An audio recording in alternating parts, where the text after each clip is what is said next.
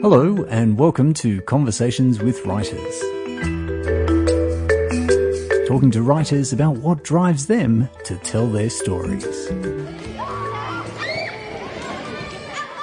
It's currently estimated that one in four young people are at risk of serious mental illness, a statistic that is sadly on the rise.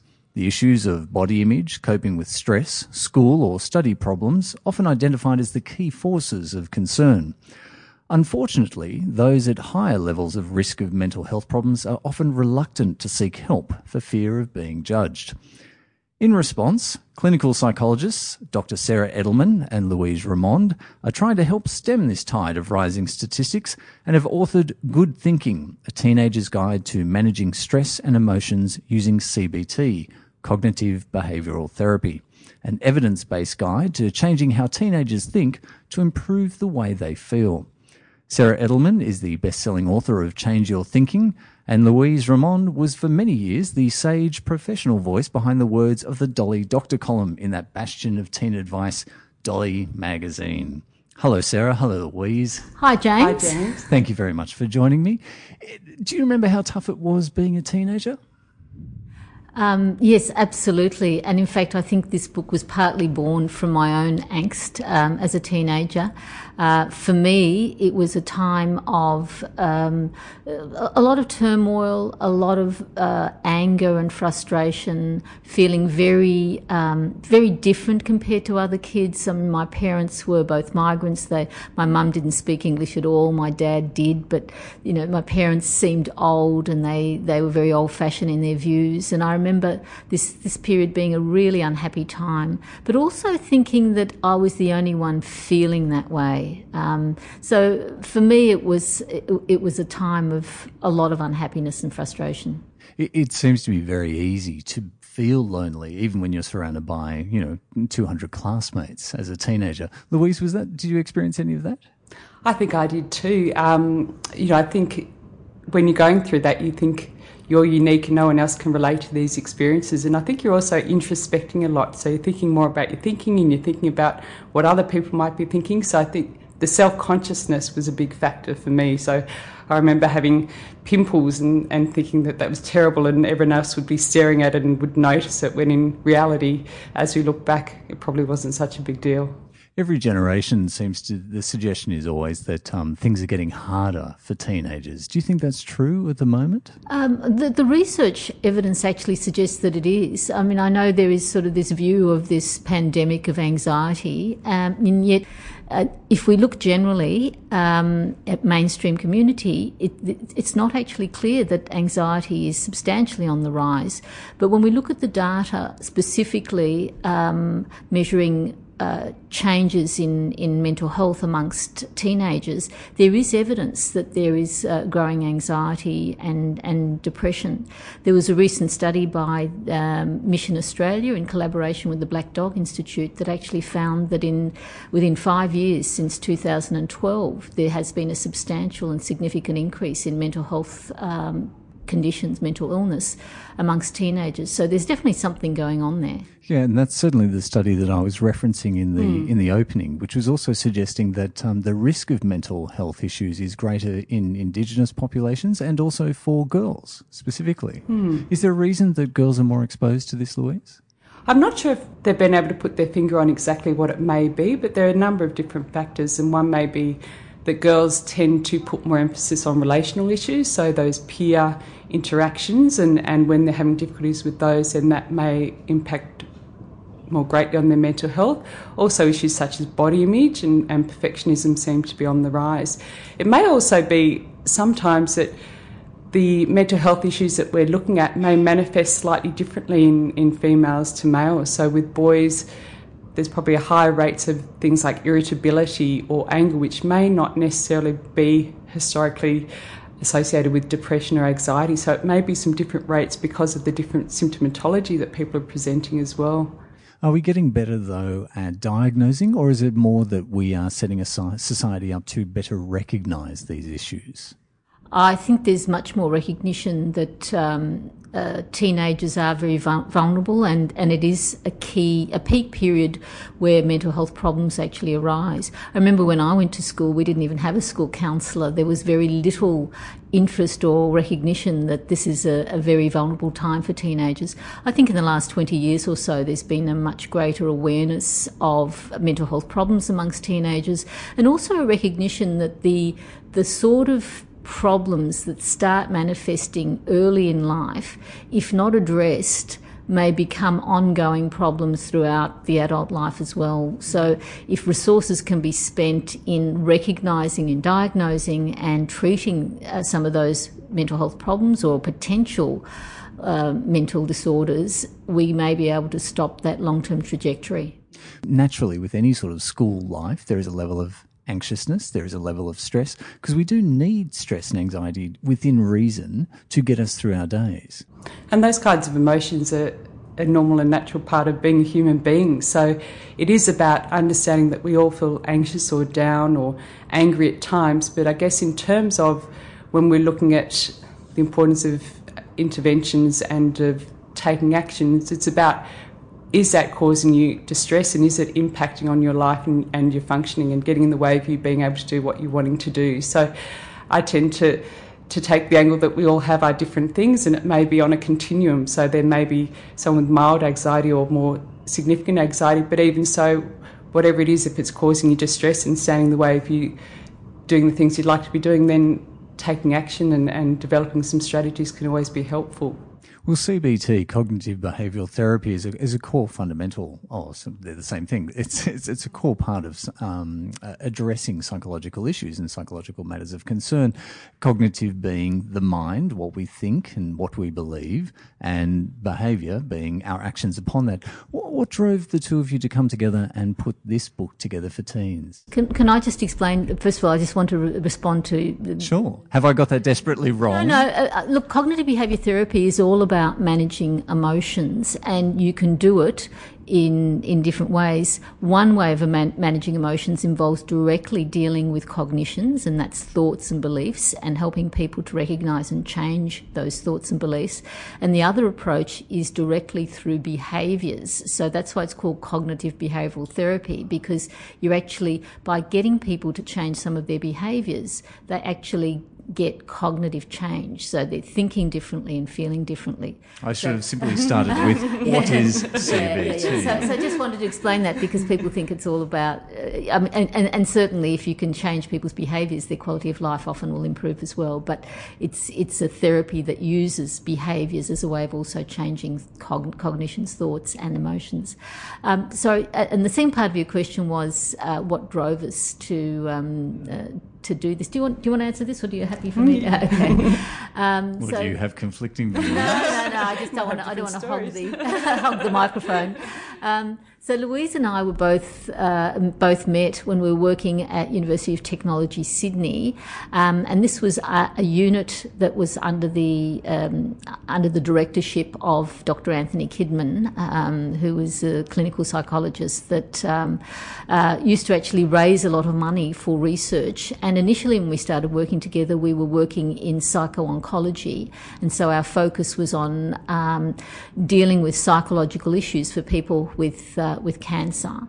And after a while, there was a change in, in focus of the unit, and we started focusing on um, teenagers. We started recognising this is a really major, major problem. This was, um, you know, quite a few years ago now. So we were, we, we were this was an this was a time when um, problems amongst teenagers were sort of coming to the fore, and we started recognising that cognitive behaviour therapy is a really good tool for helping teenagers as well. Mm. So our unit started um, uh, developing a program for teenagers, which was mainly run by Louise, and I was involved in the development of the program.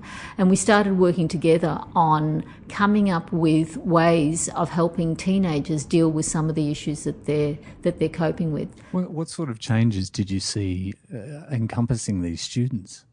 Well, I think that one of the main things that we were doing were running groups for students in year 10 to 12 who are dealing with anxiety and stress and depression. So, again, teaching them these strategies, the cognitive behavioural therapy strategies, was helping them to, first of all, recognise that it's not the situations themselves that are making them feel these ways, but mostly about what they're saying to themselves. So that's the key part that we would teach them is saying, okay, you're feeling upset, try and identify what might be triggering it. Then what are you saying to yourself? What are the thoughts or what are the, the, the thinking behind it that's causing you to feel upset and how's it affecting your behaviour? And then helping them to identify particular patterns of unhelpful thinking. So there are certain, in cognitive behaviour therapy, there are certain types of thinking errors, as we call them, that are very common common for, for most a lot of people and we teach the teenagers to identify those. So they might be things like catastrophizing which sounds like what if what if it's going to be a disaster often behind anxiety.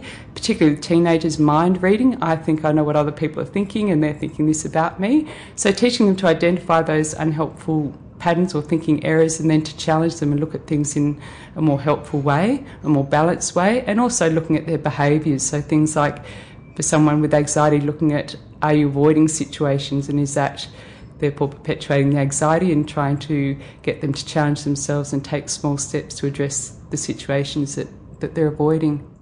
On that point, then, tell me a little bit more about labelling. Okay, so sometimes we have experiences where we do something that um, that feels dumb or you know feels like a mistake, and we feel you know we feel silly, and when we label, we make a gross overgeneralization about ourselves or sometimes about other people uh, without sort of seeing the shades of grey. So, um, f- for example, a student might do a presentation to the class and, um, and not do as well as they, they would like. And so they may label themselves as I'm a failure, I'm a dork, I'm an idiot. That's sort of making gross generalizations, which are ultimately, you know, un- unrealistic and unreasonable, but it feels true at the time. So getting getting students to actually recognize that that's what they're doing, and and then to perhaps come back with more um, balanced views, such as, okay, I didn't do as brilliantly as I would have liked, but it wasn't a total disaster. I'm not a, you know, I'm not a failure. I'm, you know, I'm just a person who's, you know, doing my best. So getting, getting kids to realise that they're, they're doing that and then challenging that is helpful. Is it as simple as changing your language? It's not just about language, it's about the way we conceptualise. And this, this is something that comes up a lot. I sometimes, so for example, we sometimes talk about the tyranny of the shoulds. And the tyranny of the shoulds is, you know, that we have rigid rules about how, about our expectations and about how things should be. So, for example, I should always get good marks, I should have lots of friends, I should always look good, are common shoulds that you will see amongst teenagers. And sometimes people will say, Oh, I don't say should. I never use should in my vocabulary, I always use the word could rather than should. Um, but in fact, their their thinking may still be may, may still be quite rigid. So I always remind people it's not just the words you use; it's the way you conceptualize. And one of the goals of cognitive behavior therapy is to teach people to develop flexibility in their thinking. And cognitive flexibility is one of the most useful, psychologically useful uh, skills that we can learn. And that's recognizing that most things are not black and white, most things are not absolute, most things fall into that grey area. And if you can actually see that, you can protect yourself from a lot of angst and distress and depression and frustration. Uh, this seems to be something that we should essentially be teaching at our schools and teaching from a very young age because the applications for this are, are enormous, even in adults. And I mean, Sarah, your book, Change Your Thinking, really addresses this issue in the workplace. Yeah. And this is not. Um, thinking that is unhelpful is not limited to teenagers. It's very much um, it's throughout the population. I catch myself doing it at, at mm. times myself. So you know, we all do it at times, mm. but learning uh, getting more aware of the way that we think and learning to catch ourselves at times when we are thinking in an unhelpful way is a really useful technique. Um, and it's useful for adults and it's relevant to adults, it's relevant to kids. But it's particularly important for kids because there is so much angst and so much stress during that stage of life. And secondly, if they can learn those skills early, they can then protect themselves uh, further down the track from continuing and repeating those patterns as adults. Louise, did you see a lot of this during your time with Dolly magazine?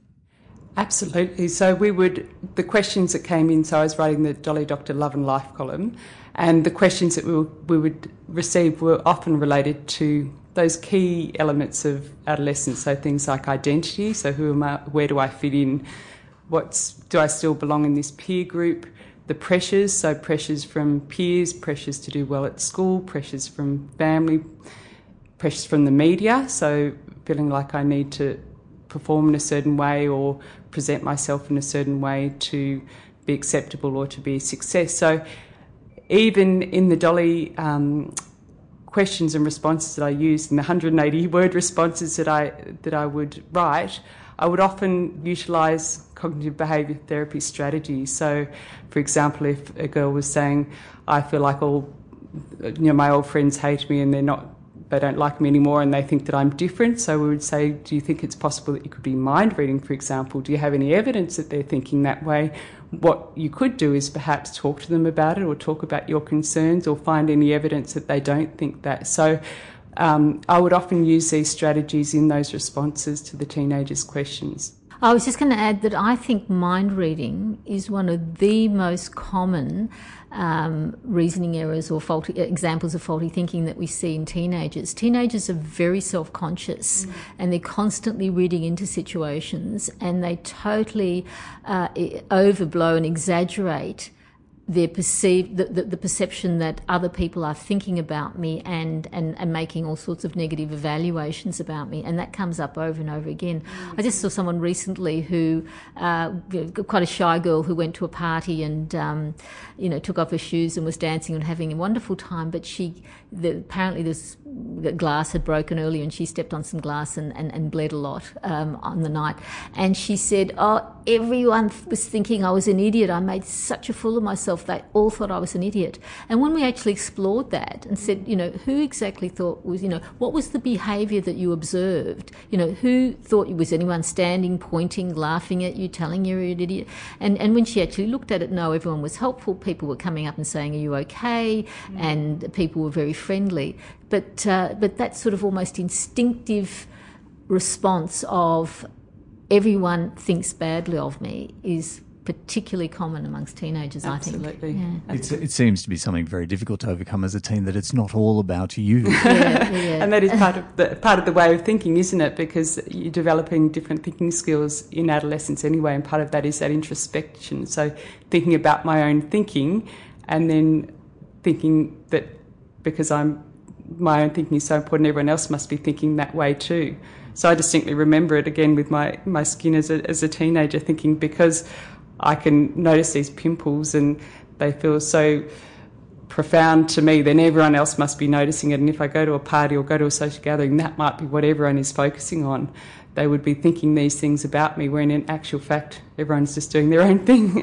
and that's one of the things we try and teach, particularly with teenagers, saying, in that situation, would you be, if someone else was in that situation, would you be focusing on their skin or you might notice it, but then what would happen? You'd get caught up in conversations or the music or what have you. Yeah. I also just want to say that I think one of the most useful things in CBT is the aha moment that comes when when people realize that these are just thoughts. We tend to perceive situations and just assume that the way we perceive things is reality. And the actual process of first of all noticing that whatever it is I'm perceiving is actually just stuff that is going on in my mind. And, uh, you know, thoughts can be true, they can be completely wrong, they can have a grain of truth, they can be uh, very biased. And actually knowing that these are just thoughts and there are other ways of perceiving the situation, I think is really, really helpful. Um, so it's just not an automatic reaction that whatever I'm thinking must must be 100% true. Yeah, that, that old adage that perception is reality. How does social media fit into all of this? I mean, I'm sure this is the question you regularly get because, you know, we all grew up, we didn't have it. Um, I'm thankful for not having it at the time and certainly during my university years. Um, but, but how does that affect teens nowadays? Well, I think it has both pros and cons. I guess the main con that I see is this unfair comparison. So one of the un, one of the thinking areas we often see, particularly in teenagers, is comparing yourself to others and thinking that others are better than me in some way or have something that I want. And recent research shows that particularly Instagram for teenagers can have a huge detrimental effect on mental health because all you're seeing is an image and you're comparing yourself to that image. And as we know, probably for ourselves and amongst teenagers, often what we put on social media represents our highlights reel. So th- when we're doing something exciting or when we're looking dressed up to go somewhere, we look really good. That's what we're posting. But if you're a teenager at home looking at your a thousand so-called friends on social media, most of whom you don't know in person, then often what you're doing is going through those images and saying, look how good she looks, or look at that exciting life that they have, or look how many friends they have, or look at the fact that they seem to be going to parties every weekend, and often comparing themselves negatively to that. Why, can't, why aren't I doing that? So I think in some ways, just that, that bias and that distortion of comparing yourself to something that's almost a, um, a manufactured or carefully thought out representation of a life can be pretty detrimental. Yeah, not understanding that people are putting their best self forward. Yeah, and, and, and that's again something in terms of challenging the thinking, that would be something that we would get teenagers to think about. So, how likely is it that these people are going to be putting an image of themselves when they're stressed out doing their, their homework or when they've had a fight with their parents or when they're having a down day? They're not going to be posting that, they're posting the things that are, are kind of fun or significant to them. On the other hand, in some ways, if there's an aspect of social media that can help with connectedness. So it may be, um, for example, if you've had a, a, conversation with a friend and you've told them you're going through a hard time, then they might send you something on Messenger just going checking in to see how you are. And that can feel like someone's supporting you um, or cares about you. So that could have a positive impact in for some for some teenagers. But again, it's just having that balance and also understanding that the difference between friendships or relationships in the in the on the online and in the social media world compared to real world, real level um, friendships. Because I know teenagers myself, and the big the biggest thing is how many likes do I get on my post and how many follow followers do I have, and I must be popular and okay if I can get all these followers and all these likes on my posts. Whereas we say talk about you know real life, real depth friendships and real depth connections that are important. Yeah, that, that need to actually connect, which also sets you up for a greater life as well, which is that need for a community. And, um, and, certainly coming back to the point that um, girls, they seem to be more at risk of being affected by um, mental illness in some way. Um, the author Clementine Ford has written about the need for a girl gang the fact that you've got to find that core group to really rally around you within reason to get you through those t- teen years. Do, do you agree with that? I agree with it absolutely. I think I mean, whether you call it a gang or just a group of friends or, or, or connections, yeah, I think friendships are important for both genders, but for girls in particular, relationships are particularly important and um, in terms of soothing emotions and dealing with distressing situations uh, relationships not just with family but also with, with friends is, is particularly important. Just coming back to what you're talking about social media before as well I think um, the advent of social media has really heightened people's tendency to compare themselves uh, with others. Um, I think teenagers tend to compare themselves anyway, but be, prior to social media, it was might be comparing, looking around in the classroom, noticing who's more popular or less popular, who, you know, who's getting good marks, who looks good or who doesn't look good. But they were uh, comparing themselves to relatively small numbers. Now online, the the avenues for comparison are enormous, and and often, as as you said, often totally misleading but they're suddenly comparing themselves with, with hundreds or, or, or more. Uh, and the way that social media is structured, they're, they're making very unrealistic comparisons a lot of the time. So the potential for angst, and especially for kids perhaps who don't have a lot of um, contacts or friends on Facebook, I mean, the, the, the, starkness of those comparisons is so much greater um, today because of social media, um, which makes it so much more difficult. And and for kids that are sociable, that are well connected, that have a good bunch of friends, um, I'm sure social media works well most of the time. But for kids that are already feeling a bit like outsiders and a bit isolated and who don't have friends, social media reminds them that they are outsiders and that other people are having a much better life than they are. And I think for those kids in particular, social media is, I think. Um, harmful and hurtful. Yes. And there's also the, um, you know, the element of one negative comment on, on a social media post can be seen by so many people. So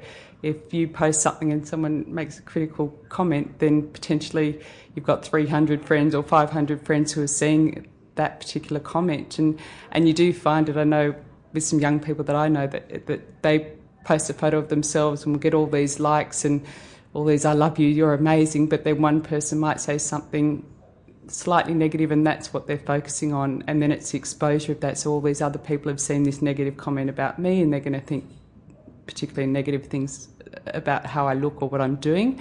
And then of course there's the element of cyberbullying. So yes I was going to ask you about this because it obviously you know the nature of social media opens you up for cheerleading as which you know people saying we love you we like you we, but then it also also allows for the trolling that comes after that effect.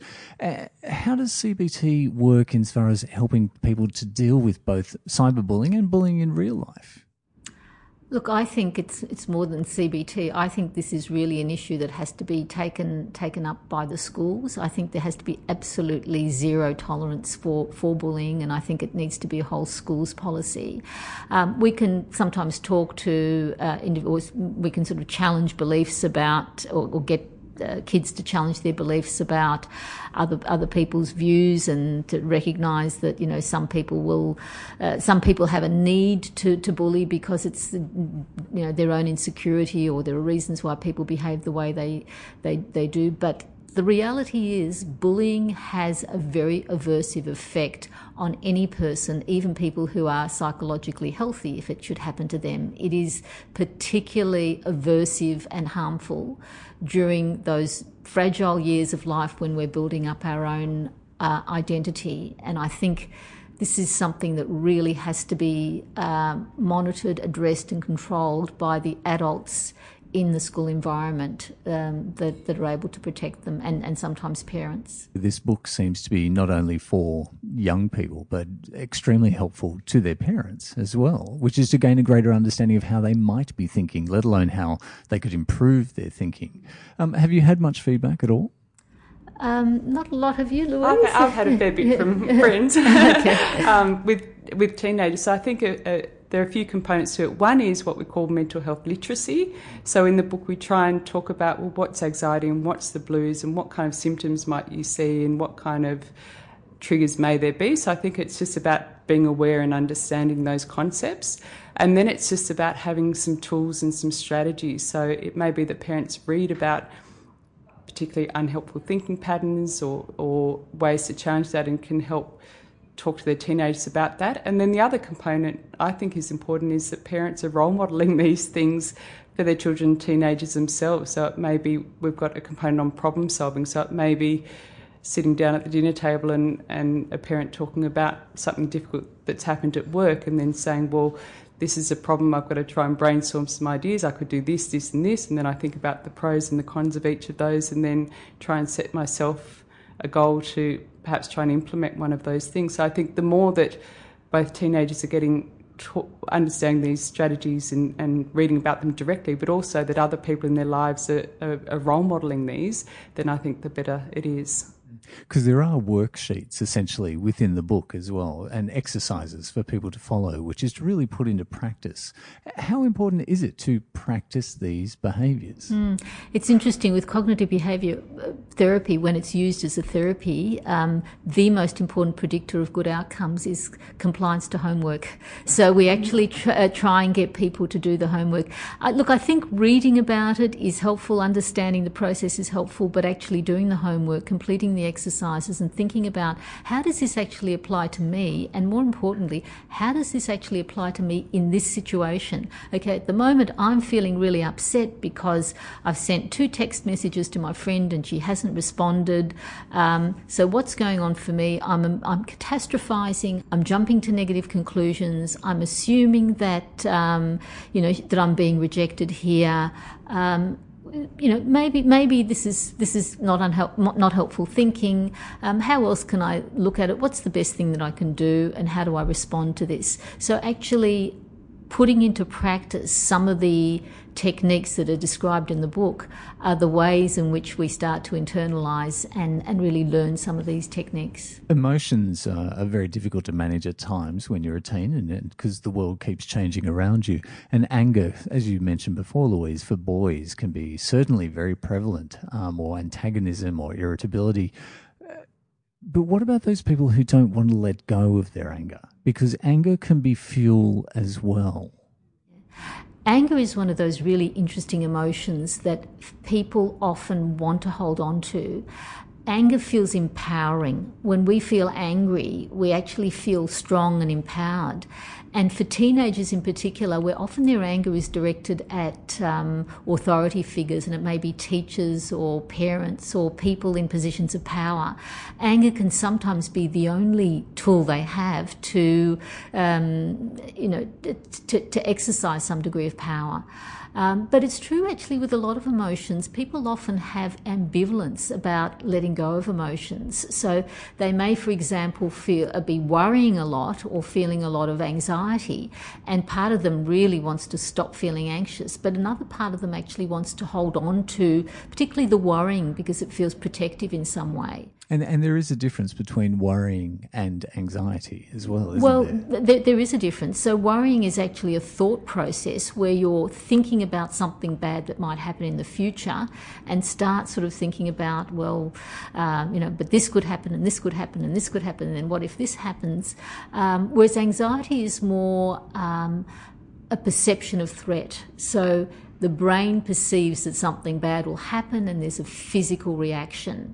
Now, often when we're worrying about something, we also tend to feel um, anxious at the same time, but not always the case. And we can be anxious without worrying, and we can sometimes worry without being anxious. So they're, they're not exactly the same thing. Is it more difficult to sort of implement CBT with those of a particular intelligence level, like those of a higher grade intelligence, because they can almost sort of keep themselves in that negative state because they can come up with a solution of why things may go wrong again and again and again. Look, I actually think it's not about uh, intelligence is is not the issue. It's about insight and being psychologically minded. So you have some um, kids and some adults who are much more psychologically minded and they get it. They they sort of you know if you if you give them some basic information about how the mind works and how thoughts influence beliefs, uh, it makes absolute sense to them and they can um, they can really start applying it. Um, and there are some people who are not very psychologically psychologically minded and they have very low levels of self awareness and insight, and they're the ones that may sometimes struggle with it. But I, I, don't think intelligence is actually an obstacle. If anything, I would say it's probably a slight advantage. Right, because you understand language yeah, and the you, need you get for you get it pretty quickly. language. Yeah, yeah. It also is that CBT, as we mentioned earlier, has been used with a range of populations and a range of ages. So they you can still teach a very young child some of the basic principles of CBT in a language that they can relate to. So they might call it detective thinking, and you might have little characters putting the, the thoughts you're having under a microscope and trying to find evidence around, you know, using different analogies. So it can be adapted to a whole range of populations and various issues. Well, we've certainly seen in the last, well, probably the last decade or more, that neuroplasticity has become a favoured word, but certainly a science, and that the, the brain is adaptable. It continues to, you know, build new pathways. Did that change psychology and the psychology, the, the approach in psychology at all? Um, certainly, we have a much better understanding of the, how the brain continues to change and, and, continues to change right through our adult lives. We did used to think that there are, you know, fixed pathways and a fixed number of um, cells that would, you know, some of which would die off, but you know, no more would be regenerated. So we have a much more uh, in-depth and accurate understanding of how the brain works. The good news for that is that it actually tells us that if we practice something over and over again, um, particularly for teenagers, but also for, for, even for adults, we can actually change the networks, the neural networks and pathways of, um, uh, uh, of the brain, and therefore we can learn new skills and we can learn to um, to respond in different ways. And this is also true for thinking patterns. If we actually learn to think in different ways, we can actually start to, after a while, respond differently emotionally. So that that's an important an important part of, I guess, um, learning uh, CBT and learning to think in, in different ways. That after a while it does become more automatic, and we, we, we tend to respond um, in, in a more um, in a less uh, distressed way to, to, to situations that would previously upset us. And I think that's also the benefit of teaching kids and teenagers these strategies earlier on. So the more they're practicing, the more it gets consolidated and the more those pathways become the default, so to speak. And as we also know, with teenagers, there's a process of pruning. So the, the pathways that are being used more are the ones that get consolidated, and the, pathways that are being used less often fall by the wayside. So if we're teaching these strategies at this age and they're practicing them and, and implementing them throughout the day and, and, daily life, then the more likely it is that th- those um, strategies will be more concrete and set for them. It's very much like learning a musical instrument yeah, in many absolutely. ways, which is you know when you see that note on on the Mm, sheet mm. music, you press this button, you you get this particular tone, and this is the result, and then you learn how to do it faster and faster and faster. But notice that the, the best the best results come when, when people start young. So mm, kids mm. that start very young are going to develop excellent skills and, and really good skills over time. And that's true with, with most things. If you Oh, teach most skills importantly, languages yeah, as well. So it makes perfect languages, sense. But you teach skills early, and you make you make people aware of certain things early in life. It's you know it it's more likely to consolidate and become part of their uh, the way that their mind works over time, which is another reason why this is so important to bring Yeah, it to, to it almost it becomes early. a default. You'd hope that Yeah. that becomes a more healthy default way of managing something. Looking at the book, there's a section on healthy living and healthy lifestyle. So, the importance of diet and also getting out and active.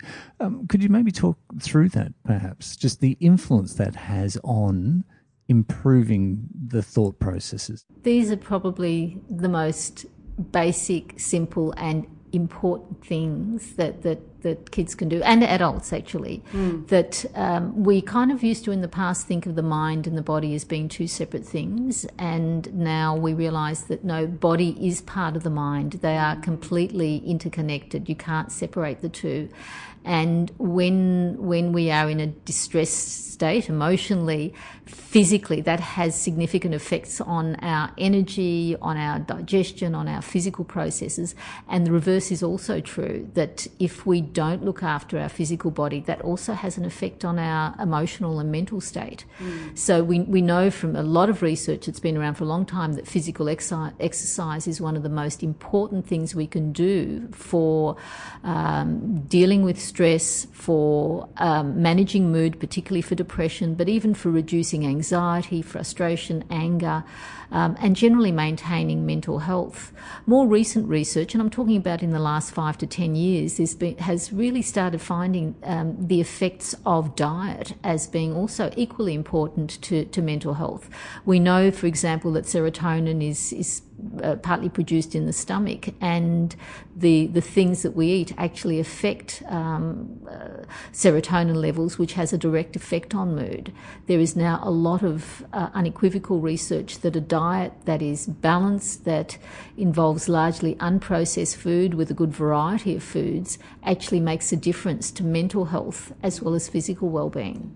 And I think one of the big issues for teenagers is sleep. So, a lot of research is saying teenagers are one of the most chronically sleep deprived populations in the world. And, and understandably, they've got lots of competing interests. It's tempting to sit there and follow Netflix series and, and keep going to late at night. But the issue around that is that that again, sleep is is an important part of both physical health and mental health. So, really trying to to, to reflect on that and, and think about ways to encourage teenagers to get a decent night's sleep is is important because again, you know, for all of us, if we're tired, we tend to be more irritable. We tend to find it harder to cope with things. We tend to lose focus and motivation. So it's very much balance across all things balance of the appropriate amount of sleep, the appropriate amount of good food, good contact, good socialization. And I think I've heard you use the term um, more green, less screen.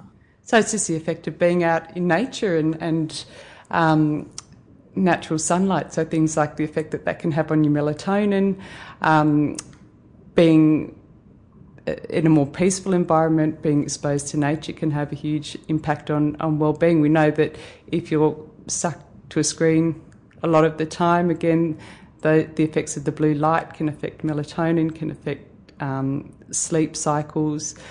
So I think it's just again about finding that balance. This is your second book together.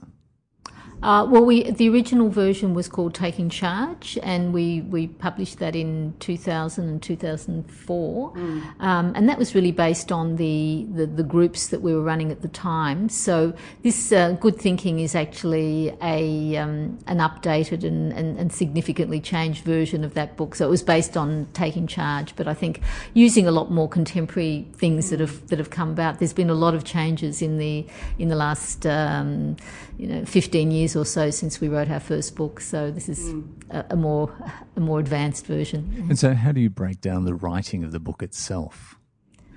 Um, that's that's a really good question. We um, so some some chapters we we both we wrote separately and then sent it to the other uh, for for, for editing and changes and comments. Um, and some chapters we sort of wrote jointly. So I'd often, you know, I offered to do bits and Louise offered to do mm. bits. Mm. Um, it's interesting because I've written a book by myself and, and, and now co, co-authored with Louise. And I have to say there are great advantages of working with someone else um, uh, because, you know, they can, you know, pick up things that I wouldn't have thought of and, and vice versa. So you're sort of be editing each other's work, which, which actually um, makes it a lot easier. Um, but also I think there are some sometimes it's a little bit harder. I always felt I was, you know, at times when I sort of said to Louise, no, I'm, I'm going to delete this or I don't like this or I, you know, I always felt a bit mean because I, I, thought this is her work and I'm saying, no, I don't like this. no, no, and Louise, was, okay Louise was always very gracious about it.